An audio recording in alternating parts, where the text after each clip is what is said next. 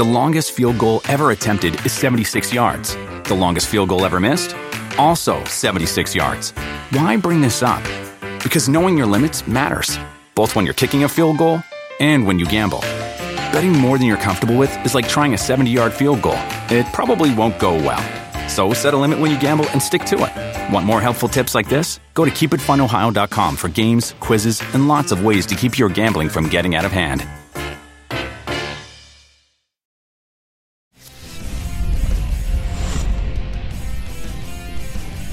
Friday edition of PFTPM. Myles Simmons, Mike Florio. Another Friday closer to death. What we can't say is another Friday closer to Jon Gruden suing the NFL because that's already happened.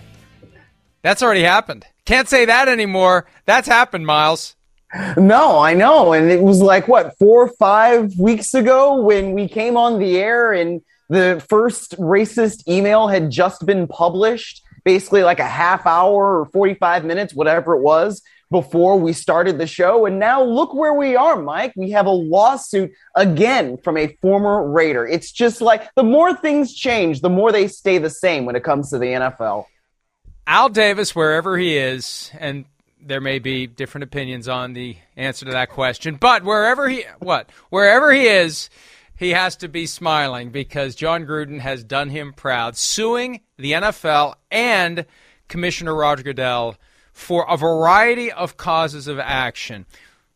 We have the complaint.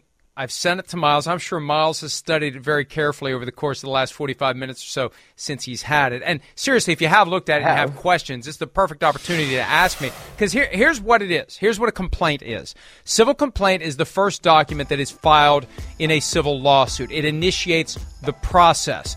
The person who is filing the suit is seeking to change the status quo in some way, either through the payment of money or sometimes forcing someone to do something like my neighbor needs to tear down that damn fence that violates local ordinances. Whatever it is, you are trying to change the way things are by using the court system. You do it with a complaint. The paragraphs are numbered so that when the defendants to the lawsuit respond, it's all clear. There's no misunderstanding.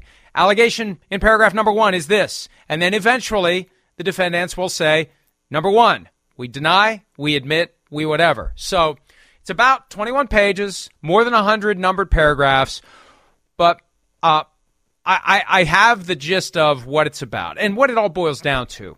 Now, I think that Jon Gruden has gone too far in a couple of areas, but what it boils down to is the idea that the Washington football team investigation generated 650,000 emails that were supposed to be secret. Somewhere along the way, someone decided to make a handful of those emails not secret, specifically to take out Jon Gruden. That's the key. The emails were weaponized, according to Gruden, by the league and Goodell and potential others that they don't know about yet, but may become aware of later, for the sole purpose of ending Jon Gruden's employment with the Raiders and destroying his reputation, Myles. That's the gist of it. And if this thing goes to trial, we'll learn a lot about where those emails came from, how they got leaked, who ordered the code red, et cetera, et cetera. Right. And, and, you know, Mike, this is something that we were talking about basically as soon as those emails came out, right? The, the fact that somebody had used those emails against Gruden specifically, and they had stemmed from an investigation that ostensibly had nothing to do with him. And so it's not like this absolves Gruden of him saying those things that he said in those emails. I think that, as we were saying when this first started coming out, that two things can be true at the same time what Gruden said was wrong. Okay. I mean, I think that is very, very clear. You know, it was homophobic. It was misogynistic. It was racist. It can go on and on and on. And he can talk about the bones that he does or does not have in his body. But what he said there was black and white and clear. Okay. But at the same time, I think it also is fair to say that those emails were weaponized against him specifically. And we've been saying that for weeks. And not only did it interrupt Jon Gruden's employment, you know, in general, but it, it happened in the middle of the season and it was clearly done to derail the not just Gruden but the Raiders season in some ways. So I think that there is some merits to, as you were saying, some parts of this, and then other parts. You know, as I was reading it, it's like, okay, well, Jon Gruden, you got to wait a second there because I don't know exactly if that's true with what you're saying based on everything that we already know um, about this situation. So it, it certainly is very interesting at the very least. And, you know, if this does go to trial or if Jon Gruden settles it, you're going to see probably two completely different outcomes because if it goes to trial, and it depends on how petty, or if you want to call it that, that Jon Gruden wants to be, right? Because if he just wants the money, then he can settle it and then we're done with it. But he doesn't necessarily need the money. Jon Gruden's made a lot of money. We're just coaching football and talking about football on ESPN. I mean, as it says in the lawsuit, he was one of the highest paid commentators at ESPN. So he doesn't necessarily just need the money, and he can take this as far as he wants to take it, Mike. Well, and look, I, I believe that there is a way. No, I, I'm trying to make sure I choose my words carefully here. I believe that there is a way, on one hand, to say he got what he deserved, and on the other hand, say that he was the victim of some sort of wrongdoing that the civil legal system provides a remedy for.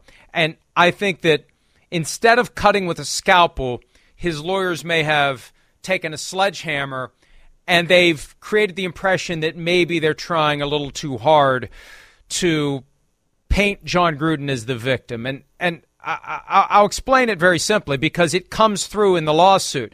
This idea that the mere release of these documents in some way damaged his pristine reputation. Well, he said what he said.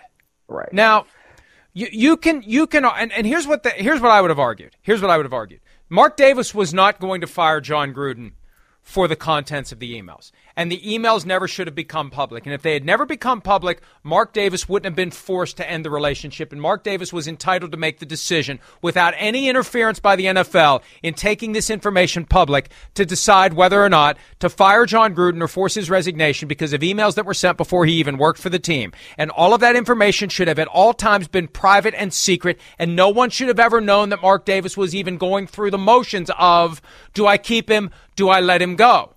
That's what Mark Davis should have been entitled to do. And I believe when Mark Davis is called to testify, Mark Davis will testify. I believe that if none of this had ever come out, he was fine with it.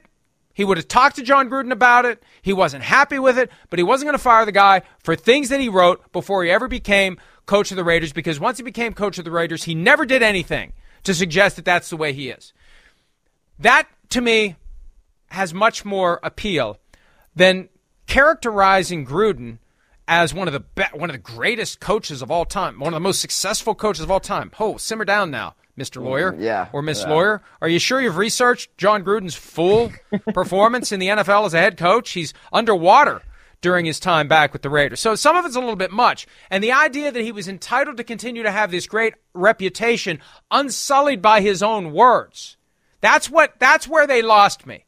The notion that he was entitled to have these secret communications with Bruce Allen that showed everyone who he is, that provided a window into his soul, that he was entitled for those to remain secret and his reputation to be propped up by the false perception that was otherwise out there about him. Like basically, he was selling himself as someone who he isn't really. It was working, and how dare the NFL expose who he truly is? That's the part that bothered me.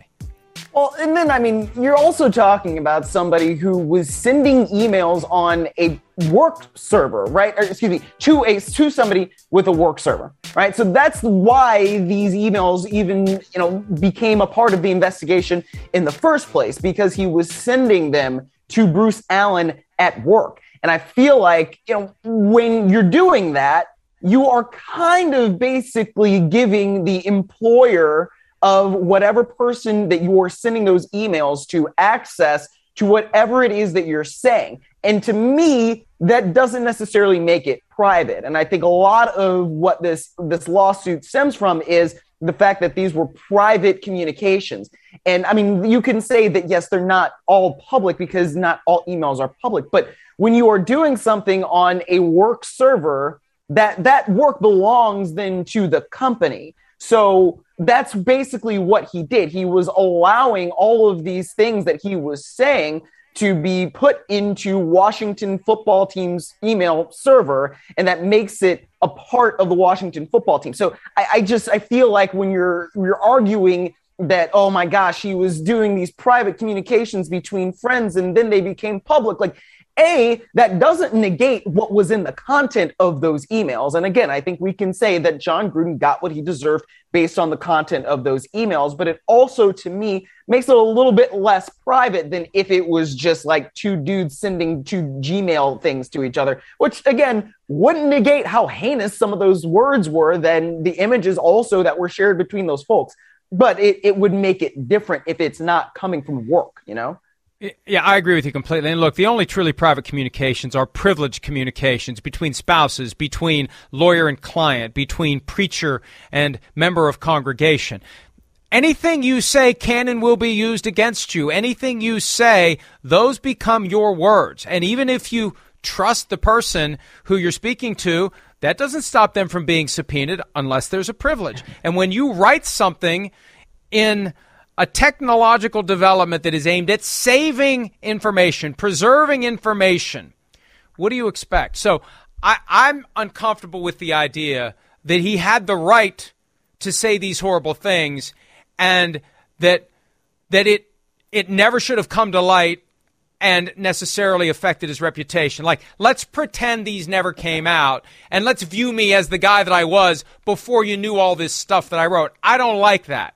I think sure. that's going too far. And there's other stuff in here too that tells me that he may pursue the I am not a racist or I am not a homophobe or I am not yeah. this, I am not that by quoting Randall Cunningham, who was the Raiders team chaplain and still is, by quoting Tim Brown, who came to his defense.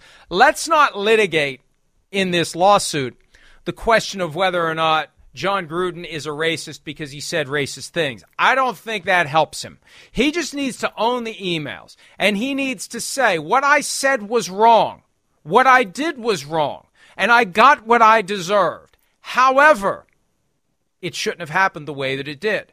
It shouldn't have come out the way that it did. The NFL violated its own internal policies. The NFL deliberately tried to squeeze one of its member teams to do what the NFL wanted. The NFL engaged in wrongdoing because, as I said, if Mark Davis was not pressured by those public leaks, Mark Davis is not firing his buddy, his pal, the Tony to his George Costanza. We've talked about that before. Doesn't matter how bad the Raiders were. They're buddies, and Mark Davis idolizes Jon Gruden, and he ain't firing him. And he'll find a way to keep Jon Gruden as the head coach unless and until these things are released and he was backed into a corner. So I got a real problem with that. And it happens. Lawyers go too far sometimes. They went too far with this. The other thing that bothers me too, Myles, is the suggestion that appears a couple of times in the 21 page lawsuit that the Gruden emails were leaked as a way for the NFL to distract from the intense public scrutiny that was arising from the Washington football team investigation. That's just wrong. That's incorrect. Yes. There was no scrutiny of the Washington football team investigation after July 1. They timed it perfectly. Five day weekend. Here we go. By July 6th, it's all forgotten. Everybody comes to work after the 4th of July, and it never was mentioned. It only got mentioned because of the Jon Gruden emails. That, that was when, four months later, people were like, yeah, you know what?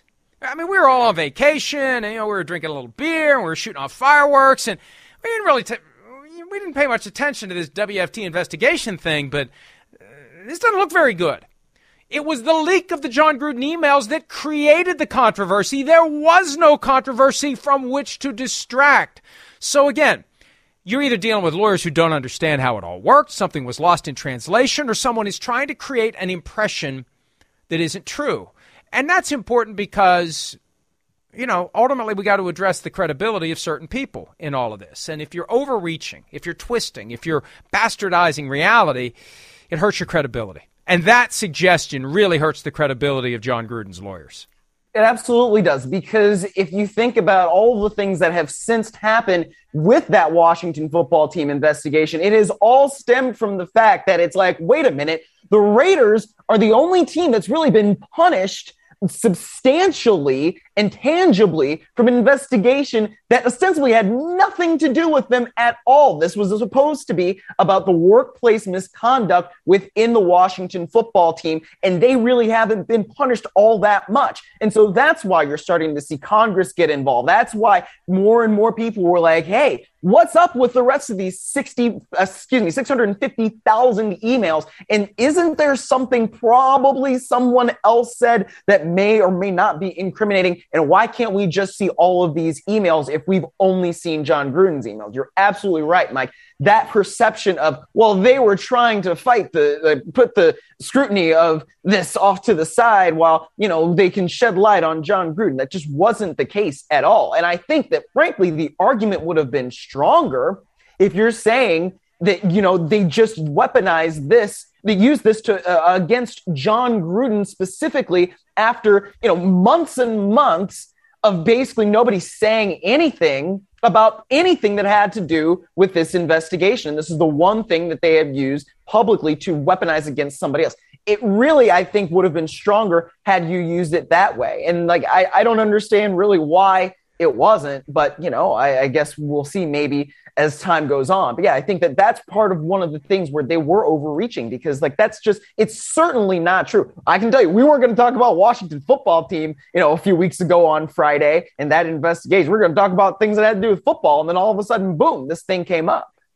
Yeah, it was done. It was gone. It was over.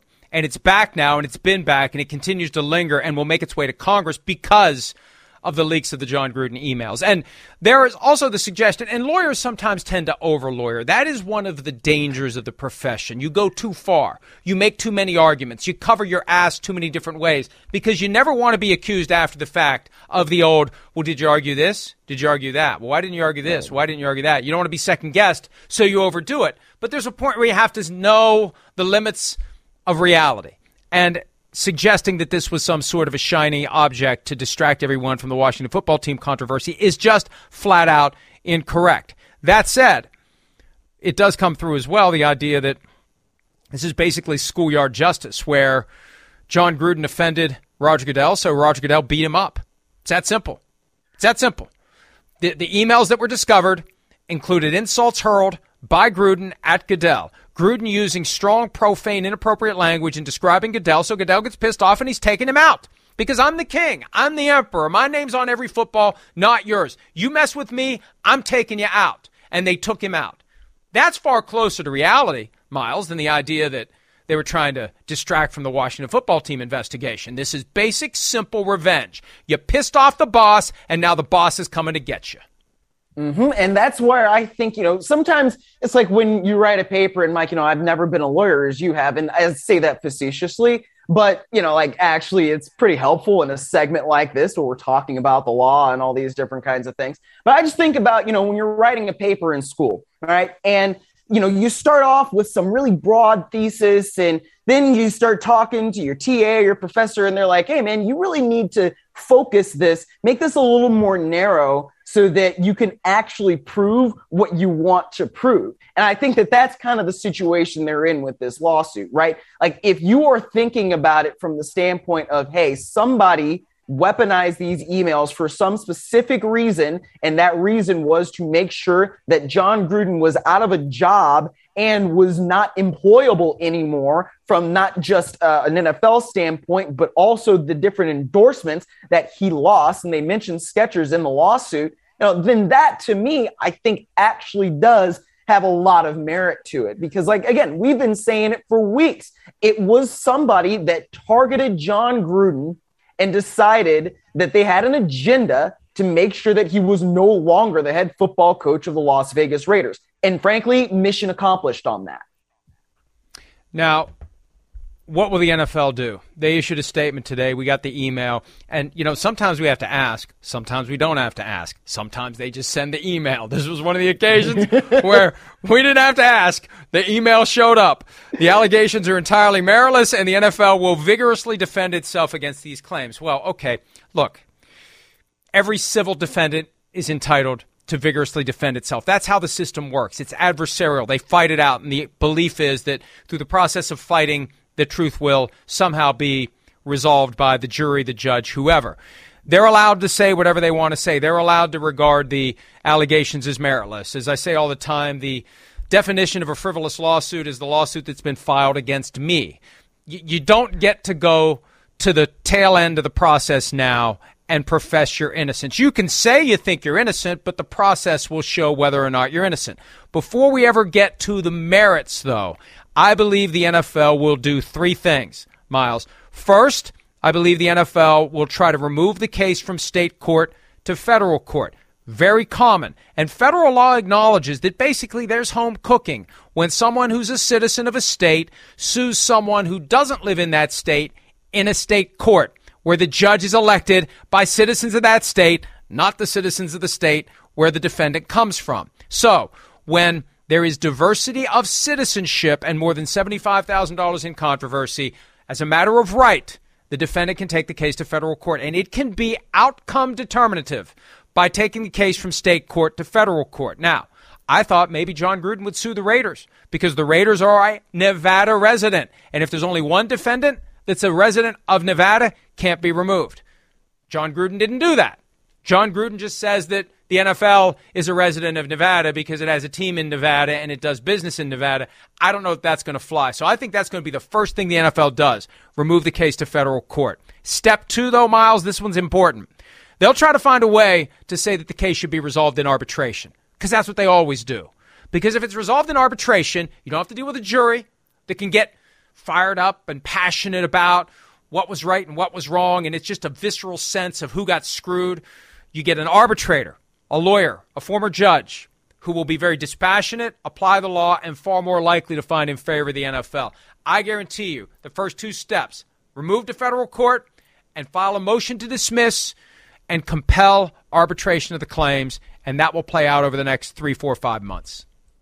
Well, then we're going to have to see exactly um, how Jon Gruden and then his legal team would want to respond to something like that. I mean, I, I do find all of this very fascinating, just basically because, I mean, I am not really old enough to quite remember, you know, the times that different people and entities, especially the Raiders, have sued the NFL and the different outcomes that have come from that and all these different types of things. So, like, I find this whole thing extremely fascinating. And I understand exactly why Jon Gruden is proceeding in the way that he is. And frankly, I think that, like I said, on some of these things, he has a bit of a case. But on others, I, I just don't feel like we are going to be able to truly forget the fact that these words did still come from him, right? And frankly, I still think that the outcome was right. Now, the process of the outcome, yeah, I feel like there is reason to have questions about that.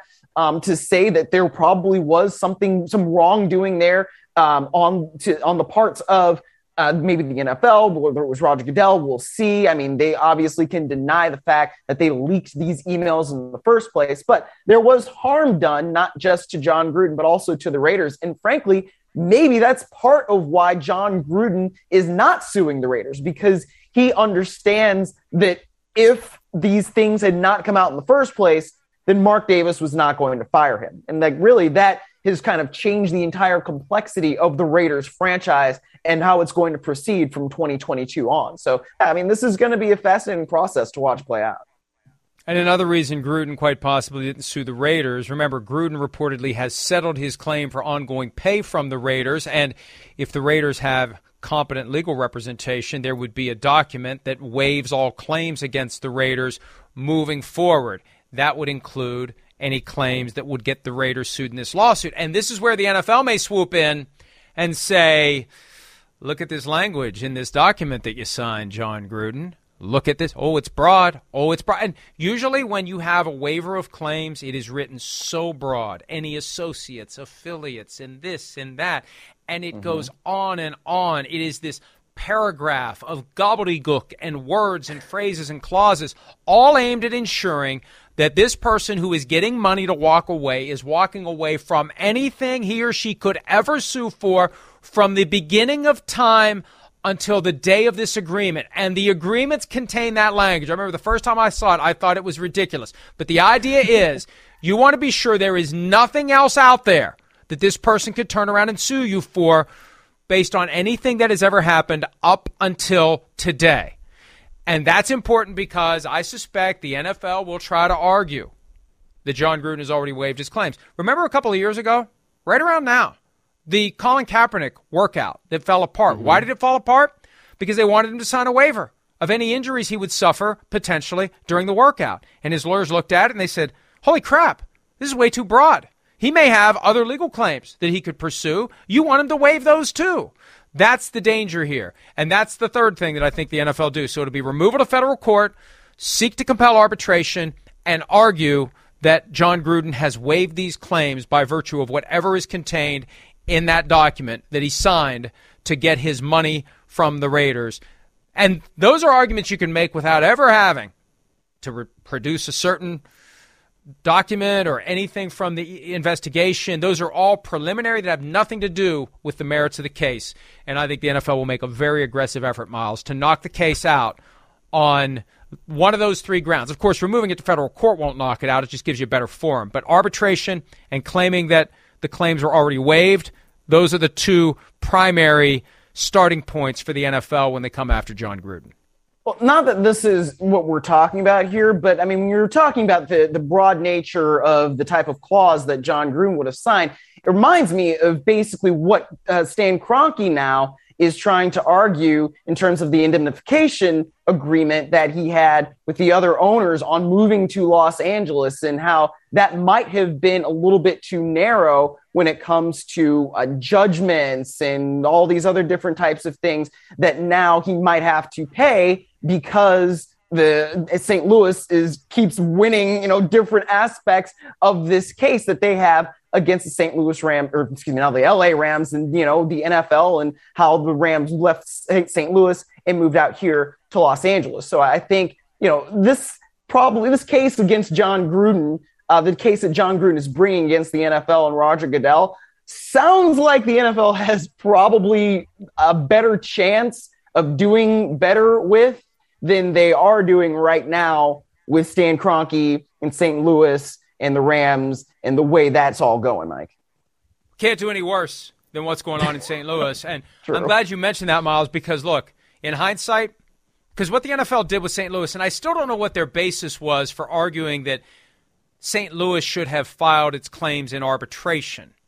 I maybe there's you know the original document that brought the Rams to St. Louis had some vague arbitration clause, and the argument was, well, this dispute has nothing to do with the lease at the Edward Jones Dome.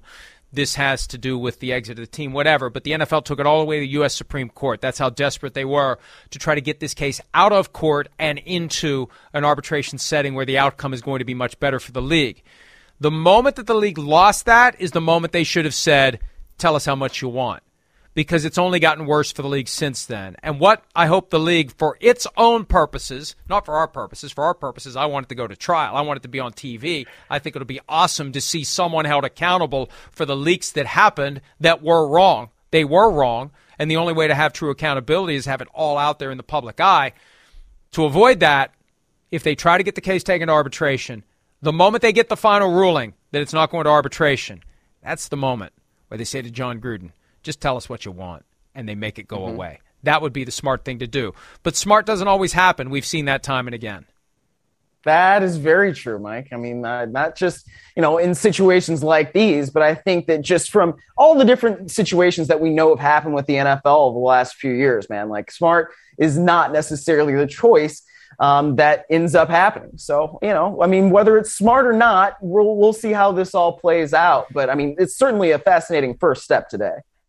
Now, if I were a real jerk, I could say, speaking of smart doesn't happen, Tom Curran joins us next, but I won't say that because I'm not a jerk. Tom Curran joins us next on PFTPM. The longest field goal ever attempted is 76 yards. The longest field goal ever missed? Also 76 yards. Why bring this up? Because knowing your limits matters, both when you're kicking a field goal and when you gamble. Betting more than you're comfortable with is like trying a 70 yard field goal, it probably won't go well. So set a limit when you gamble and stick to it. Want more helpful tips like this? Go to keepitfunohio.com for games, quizzes, and lots of ways to keep your gambling from getting out of hand.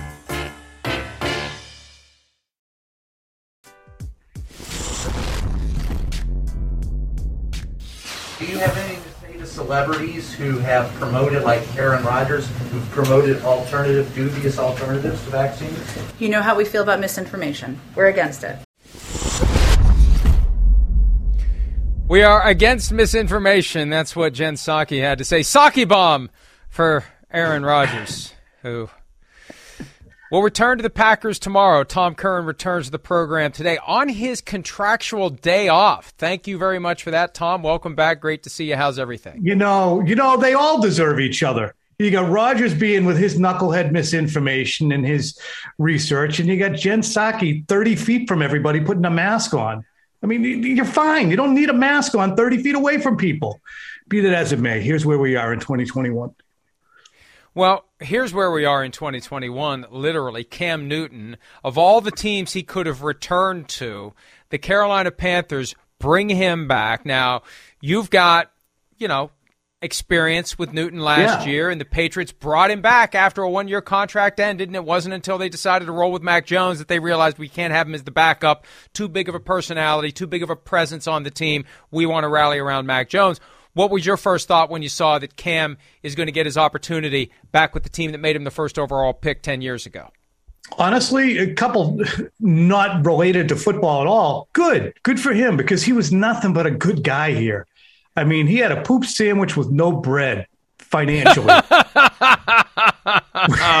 when he came here. I mean, he, he was, was making no was money. Was it a bun? Was it a hoagie roll? Technical term. All right. Just Open lettuce, two pieces of lettuce.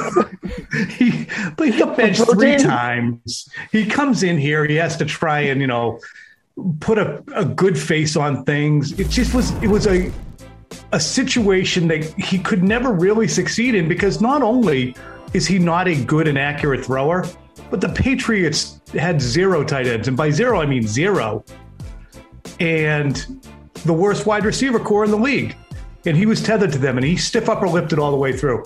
What I'll also say, Mike Myles, is that this offseason, this training camp, yes, Mac Jones won virtually every single day of camp, and he deserved to be the starter. And it made sense, I think, from their viewpoint to move on. But Cam Newton was pretty friggin' good. He surprised me with how good he was. His arm is strong right now, unless something happened the last two months.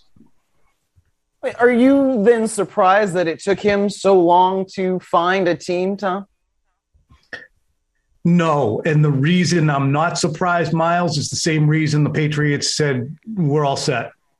And that's because he's such a huge and outsized personality. And he did not put on tape in 2020 enough good throws that made you think that this is the guy we want to tether ourselves to. He is human duct tape right now there are whether it's Heinicke or Darnold or whoever, those are players that teams will tether themselves to because there is a presumed upside down the road. Cam is on his last legs and he brings a huge personality. So I understand why teams are like, do we need both of that? He's not really that effective and he's brings a lot with him. But he was nothing but a great guy here. And he's going to be pretty good for Carolina, I promise you. Um, the Patriots have, have turned it around after a rocky start. What, what has gone right? What has caused this team to emerge as a playoff contender and I think a team that will be very dangerous in the single elimination setting if they get there? They kind of learned how to win a little bit. You know, when you look back, it's they could, with a little squinting, be a team that's eight and one. The only game they got blown out in was the New Orleans game. They lost thanks to fumbles by one point to Miami. They lost at the buzzer on a 55 yard field goal attempt against Tampa, lost in overtime against Dallas. Um, so that's the four games. And, and then you add those the other way. And I know you can't do that, but they were really close. What has happened is they've stayed away in the games that they've won, especially the Chargers game, from big mistakes. And their defense oftentimes you would have nine guys doing the right thing and two guys either not doing the right thing or late to react, and they were getting explo- exploited. Now they've changed the way they're doing their business on defense, and they are the team that the Patriots thought that they would be. 10 and 2, hands at 10 and 2 with the quarterback, a solid running game, tight ends, and a defense that can lock you down. How, how have you seen Mac Jones get better? And what is he doing now that maybe they're starting to take the training wheels off a little bit? It's interesting, Myles, because he has Mac Toad a little bit. He has he started so impressively and played so impressively through I think the first six or seven games. His anticipation, his accuracy, his toughness, the amount of abuse he took in some games because of the protection that he didn't have was jaw dropping. But in the last couple of weeks, he has been less accurate. He has been a little jumpy in the pocket. And it almost, to be honest, is good to see because his arc had been like this the entire season. So now it, it's okay. There's some leveling off that's going on, and I'm sure he'll he'll ratchet it up. But it's his anticipation, his understanding of where the ball should go before the ball is snapped, his touch, and just his. He's a really resilient kid. Take even like, for instance, two games. Dallas throws a pick six, rebounds, and throws a game tying touchdown within two plays. Chargers didn't play well all game, missed a lot of throws, but he hung in there. And when they needed a long drive to salt that game away, he executed it very well. Important Mac Jones question, Tom. Why won't he apologize for trying to put Brian Burns in a figure four leg lock? He's probably waiting for Brian Burns to apologize for knocking out Damien Harris and Rhamondre Stevenson. Uh, tit for tat. Quid pro quo, Clarice. do, do I mean, you, you do you think do do you buy the I thought he had the football explanation. Do you buy that? I buy the I'm going to do whatever it takes while I'm on the ground to make myself useful and stop people from getting the ball. I do think that look, there's not a twist there. Sweep the there's leg. Look at that. But he swept the leg. Look at this. It's Karate Kid. Yeah. Oh, he did he sweep sweeps the leg. The leg. Nah. You know, it's know, funny. It's funny. I was so I watched that, on the hands. I was, I was too. So I watched that a hundred times. I watched it a hundred times before I noticed him sweep the leg. That's really funny. I well, I mean, I, I might have to renovate my take. I might have take renovation. Look, here's the thing. When I look at it, was it a dirty play? Yeah, the result ends up being a little dirty. Would every single offensive coordinator, quarterback coach, and head coach tell a quarterback who's laying on his back, flopping around like a salmon to make himself useful after he gets strip sacked? Yes up to and including grabbing the leg of a defender. And I find it interesting that while we all talk about, oh, they can't hit the quarterbacks anymore, these guys get bent in half. And they're the only guys on the field who really can't protect themselves. So we're going to have four days later a Brian Burns recitation of the injustice that he suffered and a request for an apology from Mac Jones, even though it was a little tongue in cheek. Meanwhile, again, roll back the injury suffered by Rhamondre Stevenson. He's on the ground. The play's over. Brian Burns arrives late on the scene. His knee conks the head of Rhamondre Stevenson. His head buckles forward. He's still in the concussion protocol. Is he getting an apology? Well, uh, apparently not. But you know, I mean, I, I caught your buddy flat-footed, didn't I? No, not necessarily. I mean, listen, I it's not me. I'm not out there. I didn't play. So, no, I know. You know Florio didn't have anything on that one. He was all no, because I'm, I'm, letting, I'm letting Myles. I'm letting Myles ask the next question. Oh, we're, we're, trying to yeah. move on. Bam. Yeah, a little, a little inside baseball here. But, but Tom, I guess I guess I'd ask you this. I mean, especially given the way Buffalo has kind of played maybe in the last few weeks, especially last week against Jacksonville do you see a scenario where they kind of fall off a little bit and the Patriots end up winning the AFCs? I do. Yeah. I, I don't think the likelihood is that they will, even though we've been, you know, at the point of a bayonet encouraged to say that on different times of different shows at our place. Like, can the Patriots win? And the next thing you know, you say, yeah, they can win. Like, no, they're not going to win the division. Um, to me, the Patriots don't have enough institutional knowledge and experience. I think one thing about 2021 that's overlooked for a lot of teams that are developing is that a lot of players bailed on OTAs, which was their right because they felt as if there hadn't been enough done in terms of COVID protocols and organizing things. And the Patriots were one of the leading teams in terms of not having players show up, which is an, an anomaly for them. They have more turnover than any team that's contending, I would wager in terms of 11 of their 22 starters are either new or first year starters. Um, and there's a new quarterback. So they just, they're going to bump up against it. Myles, you know where else will bump up against it? They went after OBJ for a reason. The reason is there's something lacking in their offense, and it's short area speed and quickness that they used to count on Julian Edelman for. They have nobody on their offense that makes a defensive coordinator go, oh, What am I going to do about this guy? I have to send at least a player and a half to him. Jakobi Meyers is their leading receiver. God bless him for what he's accomplished so far. I hope he has a long and illustrious career, but he's never going to be anybody's idea of someone that needs to have an entire defensive game plan devoted to them. So eventually it'll catch up to them. They're not as talented as they need to be. Last question, and let's follow up on this Odell thing.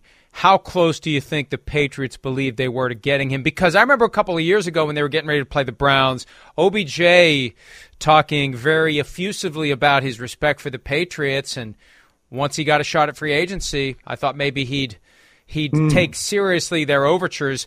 How close do you think, or do the Patriots think they got to getting him? I think, it, Mike. This is honestly, I'll be I'll be transparent. Uh, I don't know, um, but it just everything they were so soon eliminated, according to Dianna Russini and I believe Kim Jones, in terms of it. Okay, it's New Orleans, the Packers, and whoever else that didn't ultimately get him. Yeah, but none, none of those people had none of those people had the Rams either. So the, the re- here's the reality. Here's the reality. Odell himself was all over the place. Odell changed his mind. The over under, I think, is four and a half times in the course of the last week. From the Seahawks to the Saints to the Chiefs to the Packers to the Rams. Chiefs. So yes. that's that's the problem. That's the problem here. He couldn't make up his mind. And I right. thought the longer it went, the greater a team like the Patriots had a chance to maybe get him. Sure, eh, but I think that in the end, Odell, as he said, the reason he went to the Rams is, you know, they gave showed me the love. It's all about that with with Odell. It seems, you know, it's a little bit needy. It's not what's the best place for me to go and succeed because he is redundant in Los Angeles. They have plenty already. Green Bay would have probably presented a better opportunity for him to take a team from one level to the next. He would have helped the Patriots perhaps more than anybody among the teams who were suitors because they need him. They don't have anybody like him, but he's not going to go there. It'll be interesting to see where he ends up uh, next year. He's just on the one year deal, right? Right.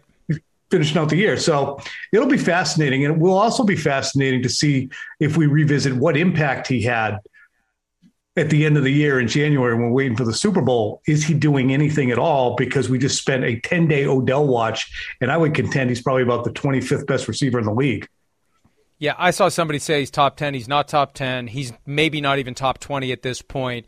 And who knows where he fits on that pecking order in LA. We're going to talk about that next. Myles and I, Tom, we're going to let you get back to your day off. We'll be back to take a closer look at what Odell will do for the Rams when PFTPM continues. Thanks, Tom. We'll talk to you again soon. You guys. Thank you.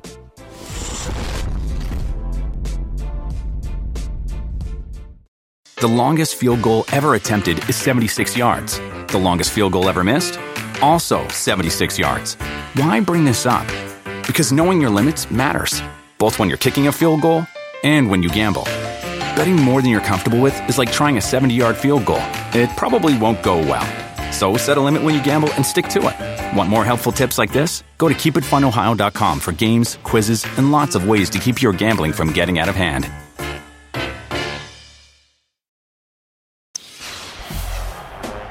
Tagovailoa, deep drop, fading, tosses, catches made, rumbling for the end zone. Robert Hunt goes airborne with the extension. He scored. Westry gets him with a tackle.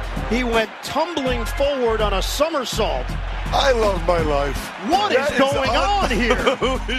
it's, it's crazy. It's like that's a great play, man. Like that, that was tight. Like I never seen it, you know. So it's, it's that. But then, like I said, it's a penalty. So I definitely hear about it. It was a penalty. I'm sure it was fun to watch for for many, but it was definitely it was a penalty. And there's the Dolphins elevator. There he is, lunging into the end zone. I wish the Ravens would have declined the penalty. Wouldn't it have been great if the Ravens would have declined the penalty? Why Just would they have, have done that? Moment.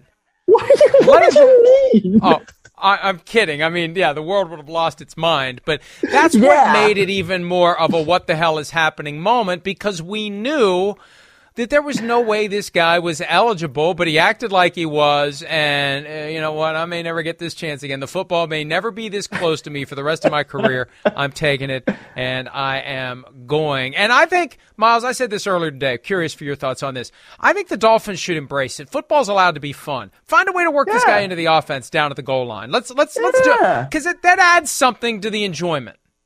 Give it, let him be, let 68 be eligible. Give him, the, give him the chance to come in there and make a reception and get into the end zone. I mean, honest to goodness, I tweeted this and I think I sent it to our text chain last night. He ran that thing like he was eligible. And I was like, man, did I did I miss something? Did 68 report as eligible in there? And he didn't. So it was obviously a penalty. What I also thought was funny is that Mitchell Schwartz, the former Browns and uh, Chiefs right tackle, tweeted out a video of him actually catching a pass from Johnny Manziel when he was with the Browns a long time ago and they were actually playing the Chiefs. And he caught it and he took a knee. And he said, This was a good decision because I'm not risking injury because the only thing that can happen is bad now that I've made this and prevented the interception. Like, I'm not supposed to have the ball. I'm like, we're taking a knee and we're done with this. Well, and that's the other side of this. Look, if he had fumbled, and the ball did come out after he had it across, but if he had yes. fumbled in the field of play and the Ravens recover, you do decline the penalty. you, yes, you, you do decline it. yeah. So th- that's why it was so risky, but I-, I would love to see him get involved in the offense, tight end, fullback, whatever they do. Will Odell Beckham Jr. get involved in the Rams offense on Monday night or thereafter? They have a bye next weekend. Then they face the Packers at Lambeau Field. Myles, you, you covered the Rams, and you've been accurate in your assessment as to why DeSean Jackson didn't really have a place in the offense. They like to go three receivers, the same three receivers all the time. How do you see Beckham fitting in this array of weapons that consists currently of Cooper Kupp, Robert Woods, and Van Jefferson? Well, I think that eventually Van Jefferson's going to be the odd man out because look, this is this thing that Sean McVay has done basically since 2017 when he started to figure out how he could cook with this Rams offense. It's been three wide receivers, one tight end, and it's been the same three wide receivers pretty much the whole time, but it's been that one guy who's different kind of almost every single year. And the exception was Brandin Cooks, who was there in 2018 and 2019, but it's what they call the X receiver, right? In 2017, it was Sammy Watkins. 2018 19, Brandin Cooks. They made that big trade. Then they sent Brandin Cooks away to the Houston Texans. And then last year it was Josh Reynolds. This year it's become Van Jefferson. And frankly, the way that this offense runs is basically why DeSean Jackson kind of didn't work out there because I guess the intention was for DeSean Jackson, Van Jefferson, maybe Robert Woods to sort of rotate. You have a little bit bigger of a rotation,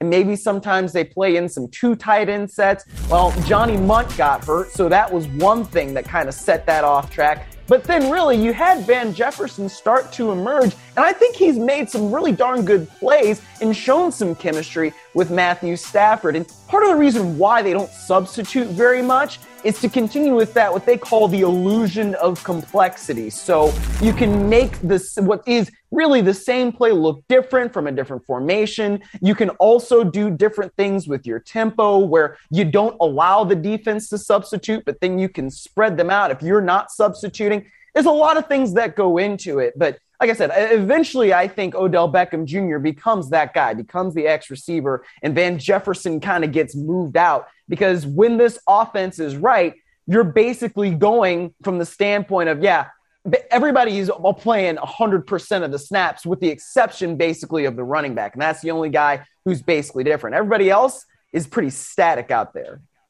Rams GM Les Snead said today he's not concerned with Odell Beckham Jr. fitting into the offense. And Peter King said earlier today that Sean McVay's pitch to Odell Beckham Jr. consisted of basically saying, hey, Matthew Stafford throws the ball to the open guy. I think that's misleading if that's what McVay said to Beckham because it's one thing to say, we're going to call a play with four guys in the pattern and this is the progression and whoever's open's getting the ball. You also design plays for specific people. And are they going to have an OBJ package? Is he going to get – jet sweeps? Is he going to get bubble screens? Is some of what they set up specifically and exclusively for Cooper Kupp going to be set up specifically and exclusively for OBJ? At a time when there has been a little from time to time sense that Robert Woods is odd man out in favor of Cooper Kupp. So you mm-hmm. only got one football. You got to find a way to make everybody happy. Nothing doesn't like winning, and I thought it was smart, Myles, that the contract for OBJ does not hinge on incentives based on individual performance. His extra money comes from team achievement. So it's in his financial interests to shut up and accept his role and root like hell when he's not in the game for the team to win because the more they win, the more money he makes. Absolutely. And, and, frankly, I think we were talking about this before, you know, that Odell Beckham Jr. has to be on his best behavior in whatever destination he picked, because otherwise he's going to be thought of as the player who's a disruption, the player who's a distraction. And that's probably going to affect whatever team he tries to get to next and however much money he can make at his next stop. So I think the thing about the receivers that the Rams have, and you're talking about Robert Woods, Cooper Kupp. those two dudes are very, very unselfish and they root for each other. And they have, you know, for going back to the time where they both first got to the Rams in 2017. They have a really good partnership. And so they set the standard in that room. And throughout, you know, the course of the last couple of days, we've heard how they were really two of the people that wanted to see Odell Beckham Jr. on the team and they wanted to embrace him and they want him to be there. So I do think that, yes, as Odell Beckham Jr. starts to get integrated into the Rams offense, we're probably going to see some things that are designed specifically for him. I think that that would be basically the only thing that makes sense because you can't just process and digest an entire playbook within a couple of days. But as time goes on, I think we might start seeing things, you know, get back to the way they are kind of right now, where, yeah, the offense runs through Cooper Kupp. We got to take a break. Friday edition of PFTPM wraps up when we return right after this. The year was 1892. The day was November 12. That was the first professional football game ever played 129 years ago. The Allegheny Athletic Association defeated the Pittsburgh Athletic Club on this date, and one of the Allegheny players, William Pudge Heffelfinger, was paid $500 to play the game. That's what made football professional. 129 years ago. And of course, it would be another 27 years before the NFL came into being. And football spent a long time being basically regarded as pro wrestling before it became truly legitimate in 1958, Myles. That's your history oh, lesson for today. Well, I mean, it's 129 years old, Mike. That's almost as old as you. It's great. You know, that's unacceptable. That's inappropriate, and I don't appreciate it. You're one well, Friday closer like... to death as well.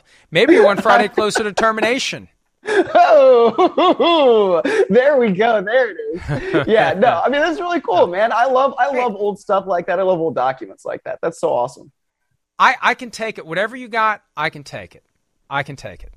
Uh, to an extent. Have you watched Back to the Future yet? Speaking of 129 years ago, you can get in that DeLorean no, and go back not, and watch that game. Not. Yeah, well, I could. Carve, I carve, so. While it's still on Peacock, carve two hours out of your time. You will enjoy it Mike, as they go back to 1955. It's 80 something degrees today. I'm not sitting in my, you know, air conditioned apartment. I'm going to go to the beach and I'm going to enjoy the things that Watch Santa Monica has to offer. Beach. Watch it on your phone at the beach. Get Enjoy your weekend, Myles, and everybody else. We'll see you on Monday. The longest field goal ever attempted is 76 yards. The longest field goal ever missed? Also 76 yards. Why bring this up?